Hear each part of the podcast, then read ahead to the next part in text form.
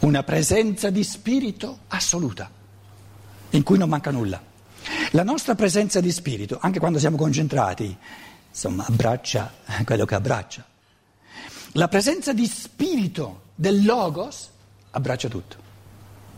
Vertiginoso. E la, la, la, diciamo, il termine greco, anche perché da lì è venuta la logica italiana, la parola logica, eccetera, no? è, è, un termine molto bello, perché è pulito. Perché è pulito, dice il pensiero. Immaginiamo quanti problemi saltano fuori quando usiamo la parola Cristo, quanti patemi religiosi, quanti, quanti uh, uh, de, de gente che, che, che, che ha, ha dire, uh, fatto una proprietà privata di questo Cristo, noi ce l'abbiamo, voi non ce l'avete, eccetera. No? Logos.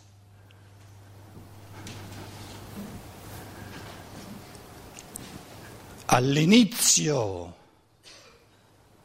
c'era il Logos, l'essere intriso dei pensieri del cosmo, che li crea lui, nella sua presenza di spirito.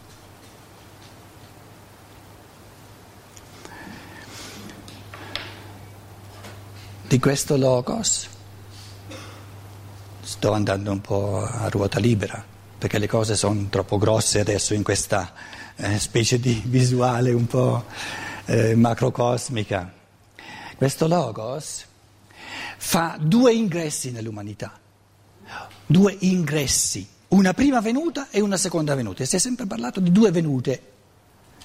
Una deve essere avvenuta duemila anni fa,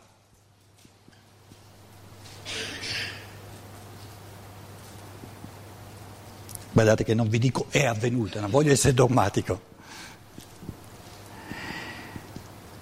E la seconda venuta?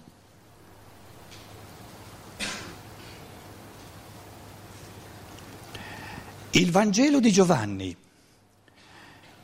è la fenomenologia pura della prima venuta del Logos nell'umanità, la filosofia della libertà di Steiner, questo testo e non ne conosco un secondo paragonabile a questo, è la fenomenologia, ma proprio in tutto e per tutto, non esagero né, né, né, né in tutto e per tutto, la fenomenologia della seconda venuta del Logos dell'umanità. La prima venuta è, è, è avvenuta duemila anni fa, il Logos si è fatto carne si è espresso attraverso la cruna del lago del divenire universale che noi chiamiamo l'uomo, per documentare il fatto storico che ogni spirito umano è chiamato a diventare un portatore del Logos.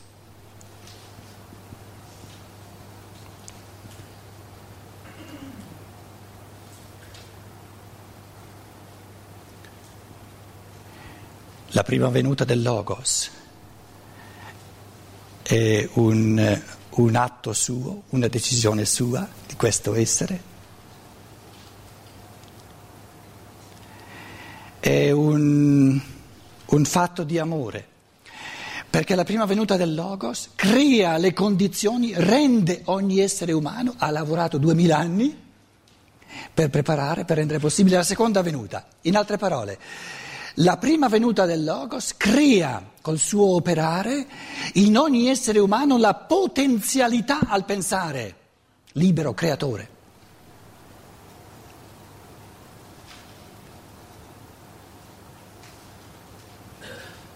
Grazie all'amore infinito del Logos, fatto uomo, operante da duemila anni a questa parte. In ogni essere umano noi possiamo dire, ogni essere umano, duemila, chi di voi le cose le sa più precisamente diciamo pure 2160 anni più tardi, un, un, segno dello zodiaco, però siamo proprio in, questa, eh, in, questa, diciamo, in questo grande trapasso dove, dove la prima venuta sfocia nella seconda venuta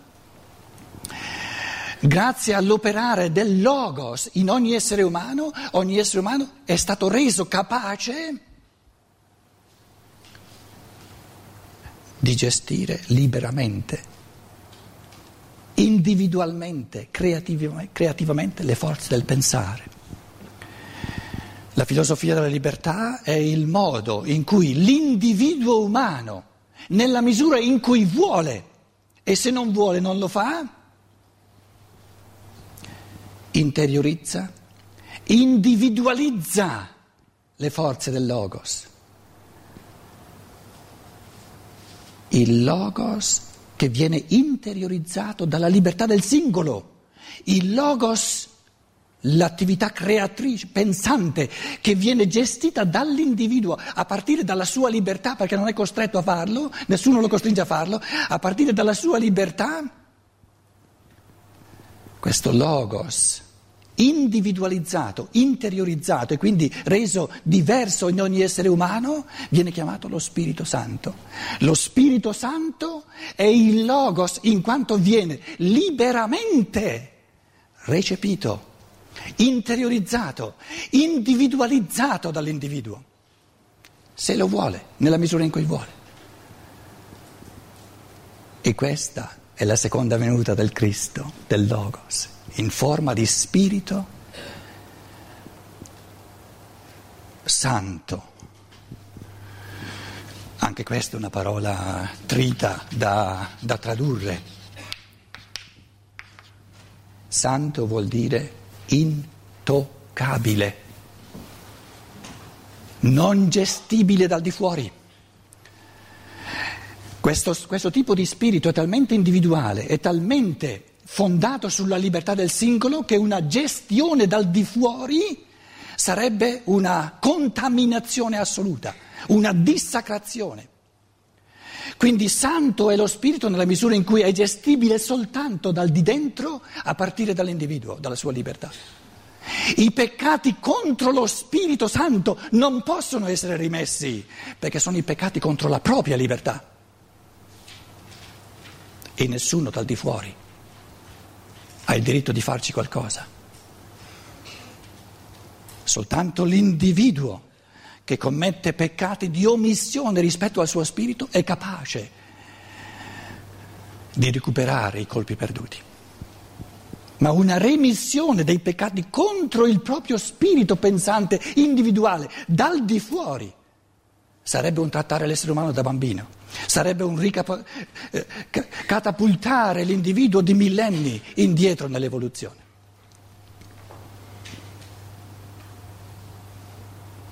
Naturalmente, eh, certo, eh, benché io mi stia un po' arrabattando qui a, a dire cose che eh, da diversi anni dico molto meglio in tedesco che in italiano, credo che ci rendiamo conto che tutta la terminologia religiosa ce n'è di polvere da spolverare.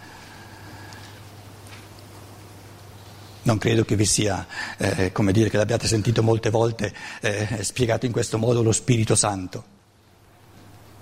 Però eh, nella misura in cui vi convince, eh, lo dicevo, che eh, i miei pensieri si espongono in assoluto e vogliono esporsi in assoluto all'istanza giudicatoria dello Spirito di ognuno qui eh, presente è, è chiaro, è, come, può essere, come può essere altrimenti.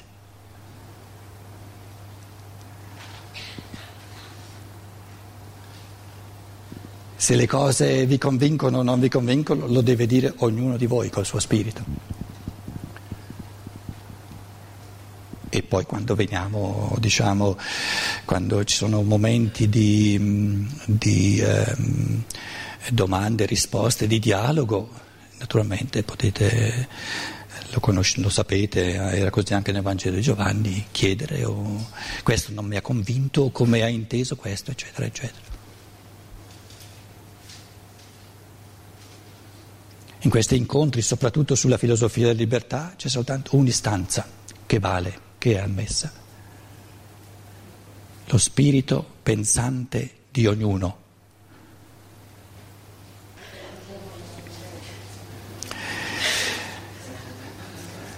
Prendiamo come un altro mm, punto di dunque ehm, sulla eh, qualcuno forse vuol sapere un po' la metodologia ehm, affronterò il testo frase per frase fate conto come, come orientamento eh, generale un capitolo per incontro circa.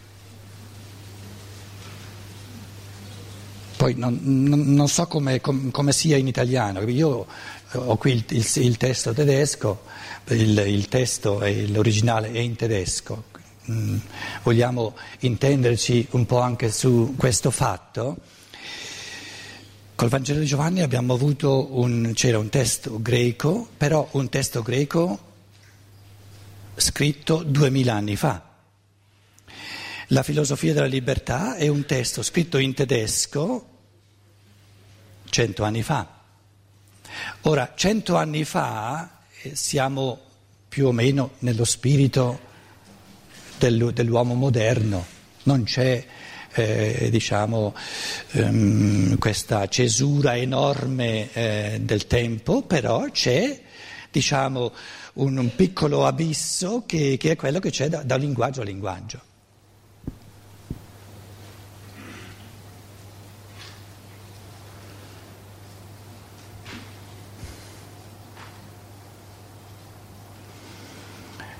Per, per capirci forse mm, più velocemente, uso un paragone.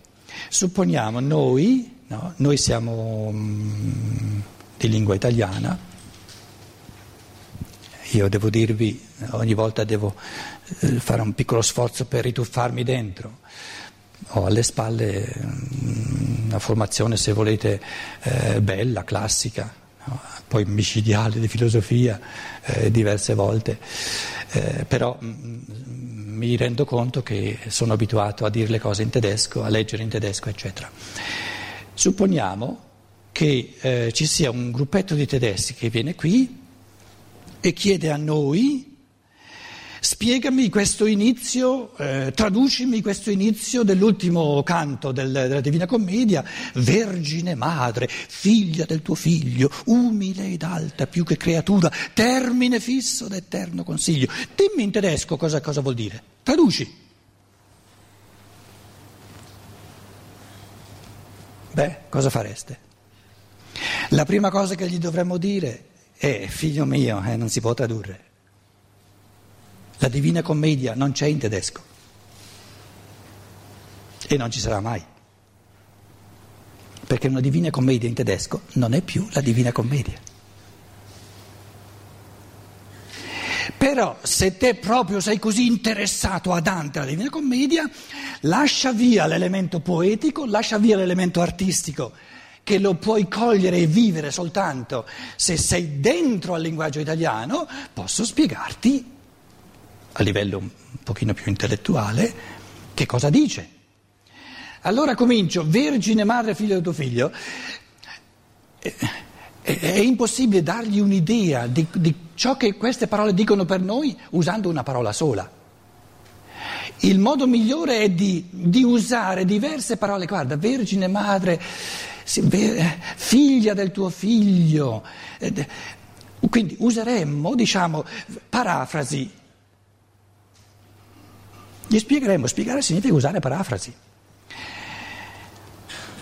Adesso cosa direste voi? Lo, gli, lo, aiutiamo meglio a capire la Divina Commedia dandogli soltanto una traduzione, ogni parola soltanto una parola in tedesco o spiegandoglielo? Gli diamo una, una, eh, un, un, un accesso migliore spiegandoglielo, perché spiegandoglielo gli diciamo guarda questa parola qui non ti basta questa parola in tedesco, usa anche quest'altra, quest'altra, quest'altra, quest'altra e quando ce l'hai tutte insieme cogli un pochino cosa sente, cosa vive l'italiano quando umile ed alta. Umile ed alta. Che vuol dire umile?